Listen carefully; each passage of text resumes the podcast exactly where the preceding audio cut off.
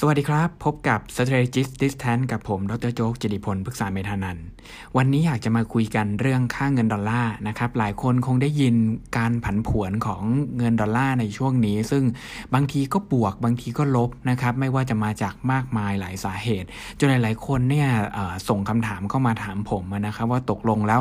เราต้องมองดอลลาร์ยังไง ดอลลาร์มันคืออะไรกันแน่นะครับ พอเวลาบอกว่ามันแข็งบอกว่ามันอ่อนเนี่ย หมายความว่ายังไง แล้วอะไรทำให้มันแข็งหรือือมันอ่อนเปลี่ยนแปลงมูลค่าได้ แล้วสุดท้ายเนี่ยมันไปกระทบกับสินทรัพย์ที่เราลงทุนยังไง วันนี้เรามาคุยกันนะครับ บอกตรงๆเลยว่าเรื่องนี้เป็นเรื่องที่ไม่ง่ายนะครับ แต่ก็ไม่ยากเกินไป ผมอยากให้ทุกคนมองค่าเงินดอลลาร์เหมือนเหรียญนนะครับ มีด้านหัวแล้วก็มีด้านก้อย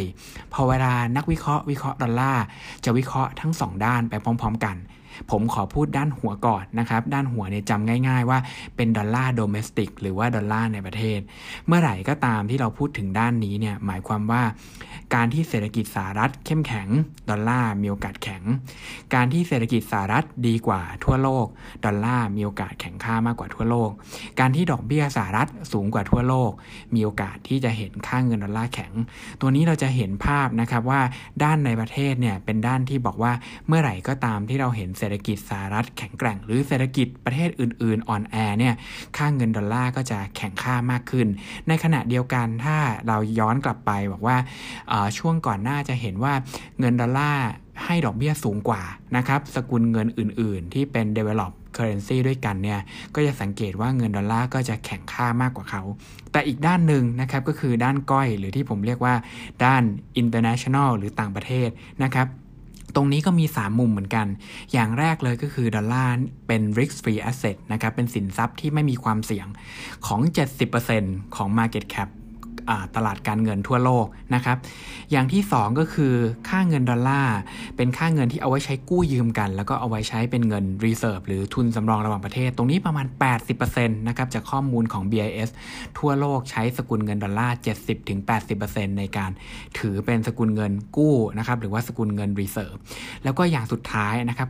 90%ของเงินทั้งหมดที่ใช้ในการซื้อขายสินทรัพย์เนี่ยมันผ่านดอลลาร์หมดนี่เป็นข้อมูลจาก BIS เหมือนกันนะครับเพราะฉะนั้นจะสังเกตเห็นว่าเมื่อไหร่ก็ตามที่นักลงทุนต้องการสินทรัพย์ปลอดภัย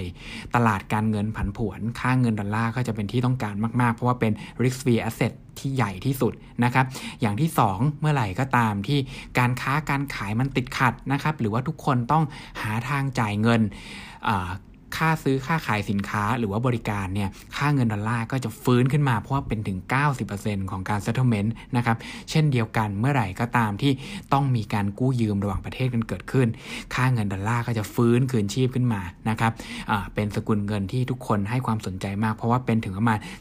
70-80%ของ currency ที่เป็น reserve แล้วในช่วงที่ผ่านมาเนี่ยถามว่าอะไรที่เป็นตัวเปลี่ยนแปลงค่าเงินดอลลาร์หลักๆ ผมอยากจะให้ย้อนกลับไป ผมเชื่อว่าในช่วงที่ผ่านมาเนี่ยเรื่องื่องหัวนะครับหรือว่า domestic dollar เนี่ยเป็นเรื่องที่เด่นที่สุด ที่ทำให้ดอลลาร์ขยับ ในช่วงเดือนมกราคมที่ผ่านมาเนี่ยจะสังเกตเห็นว่าค่าเงินดอลลาร์แข็งค่าเมื่อเทียบกับสกุลเงินอื่นนะครับในขณะที่ตอนนั้นเนี่ยปลายเดือนมกราคมมีปัญหาจีนติดไวรัสแรกๆนะครับนั่นก็ทำให้เศรษฐกิจสหรัฐดูดีกว่าทั่วโลก กลับมาคล้ายๆ กับประมาณปี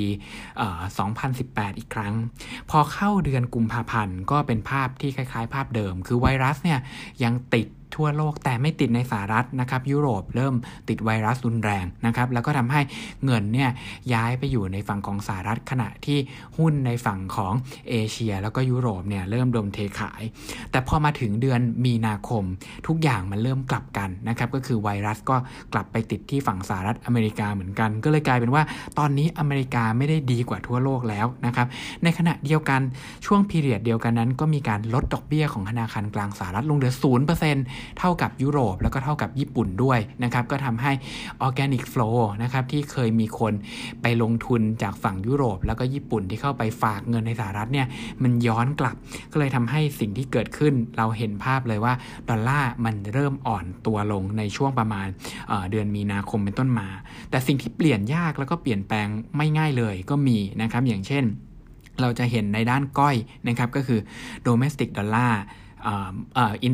dollar นะครับตรงนี้เนี่ยผมเชื่อว่าเปลี่ยนแปลงยากมาก เพราะแม้ว่าเราจะเห็นว่าหุ้นสหรัฐเนี่ยปรับตัวลง แต่ถามว่าถ้าเทียบ market cap นะครับหุ้นสหรัฐเทียบกับทั่วโลกเนี่ยขนาดเป็นประมาณขนาดไหนนะครับหุ้นสหรัฐณปัจจุบันก็ยังเป็น 50%นะครับของ market cap ทั่วโลก ในขณะที่รองลงมาก็คืออย่างญี่ปุ่น 7%หรืออย่างจีนเนี่ยอยู่แค่ประมาณ 4-5%เท่านั้นเองนะครับเพราะฉะนั้นเนี่ยยังไงก็ตามถ้าตลาดหุ้นยังเป็นตลาดที่ให้ผลตอบแทนดีที่สุดเนี่ยสิ่งที่เกิดขึ้นก็คือ risk free asset ที่อยู่ฝั่งตรงข้าม ก็มักจะเป็นเงินดอลลาร์อยู่เสมอ อย่างที่2นะครับก็คือการพยายามจะเปลี่ยนการซื้อขายให้กลายเป็นสกุลเงินอื่น ในช่วงที่ทุกคนก็รู้นะครับว่าดอลลาร์มันมีปัญหา พอเวลามันสควีสหรือพอเวลามันขาดขึ้นมาเนี่ยทุกคนลำบากหมด แต่ถามว่าการเปลี่ยนการซื้อขายทั้งหมดให้กลายเป็นสกุลเงินท้องถิ่นมันยากมากไหม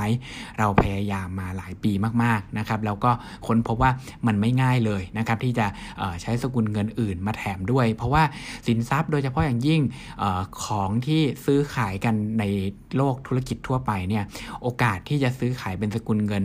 ของประเทศใดประเทศหนึ่ง ถ้าไม่ใช่ประเทศใหญ่จริงๆเนี่ยเกิดขึ้นได้ยากมากๆนะครับอย่างที่ 3 ก็คือในเรื่องของ reserve currency หรือทุนสำรองระหว่างประเทศ หรือ currency ที่ใช้เอาไว้กู้ยืมกัน ตรงนี้เนี่ยมีความพยายามมาก ๆ ที่จะใช้ทอง เราเห็นพวกรัสเซียเราเห็นจีนที่พยายามหรือว่าอินเดียนะครับที่พยายามซื้อทองกันเยอะมากขึ้น แต่ว่าก็ยังเป็นส่วนน้อยนะครับแล้วจุดที่เด่นจริง ๆ ที่ทำให้ค่าเงินดอลลาร์เสียสถานภาพการเป็น reserve ส่วนใหญ่ก็มักจะเกิดจากวิกฤตนะครับ อย่างเช่นในช่วงวิกฤตปี 2008 ที่ตอนนั้นเป็น hamburger crisis ที่มีปัญหา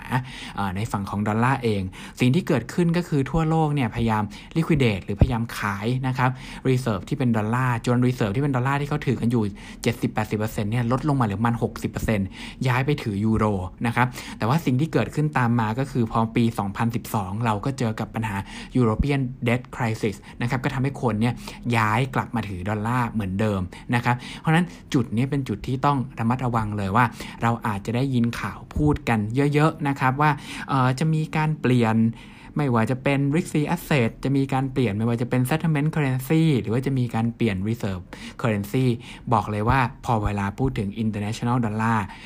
ไม่ใช่เรื่องง่าย ๆ แต่ว่าสิ่งที่ขยับเงินดอลลาร์ได้จริงๆนะครับก็คือ domestic ดอลลาร์หรือว่าเศรษฐกิจในฝั่งของสหรัฐ หรือเศรษฐกิจสหรัฐเปรียบเทียบกับประเทศอื่นๆ อย่างสุดท้ายนะครับก็คือกระทบกับเรายังไง กระทบกับการลงทุนของเรายังไง ผมบอกเลยว่าตัวที่กระทบจริง ๆ ก็เช่นเดียวกันนะครับก็คือ domestic ดอลลาร์เมื่อไหร่ก็ตามที่เราเห็นค่าเงินดอลลาร์แข็งเพราะเศรษฐกิจเขาดี เมื่อไหร่ก็ตามที่เราเห็นค่าเงินดอลลาร์แข็ง เพราะว่าสหรัฐดีกว่าทั่วโลก แน่นอนการลงทุนในฝั่งของสหรัฐจะดีกว่า develop market อื่นๆนะครับแนะนำเลยว่าถ้าเราเห็นภาพเหตุการณ์แบบนั้น แล้วเราเชื่อว่ามันน่าจะเกิดขึ้นต่อเนื่อง ให้ไปลงทุนในหุ้นในฝั่งของสหรัฐ ดีกว่ายุโรป หรือดีกว่าฝั่ง develop currency อื่นๆนะครับ ในขณะเดียวกัน ถ้าเราเห็นด้าน domestic ดอลลาร์เช่นเดียวกันนะครับ แล้วเป็นช่วงที่อเมริกาแย่กว่าที่อื่น หรือที่อื่นเริ่มฟื้นตัวขึ้นมา ไม่ว่าจะเกิดจากราคาสินค้าโภคภัณฑ์ที่ปรับตัวเพิ่มขึ้น หรือว่าการบริโภคใน emerging market ที่ดีขึ้นทำให้ค่าเงินดอลลาร์ มีความสำคัญน้อยลงเนี่ยแนะนำเลยนะครับว่าการลงทุนที่ดีมากกว่าการลงทุนในสหรัฐ ก็คือในฝั่งของ emerging market หรือว่าตลาดเกิดใหม่นำโดยจีนแล้วก็เพื่อนๆในภูมิภาคเรานะครับสำหรับวันนี้รายการ strategic distance และผมก็ต้องลากันไปก่อน พบกันใหม่ใน episode หน้า สวัสดีครับ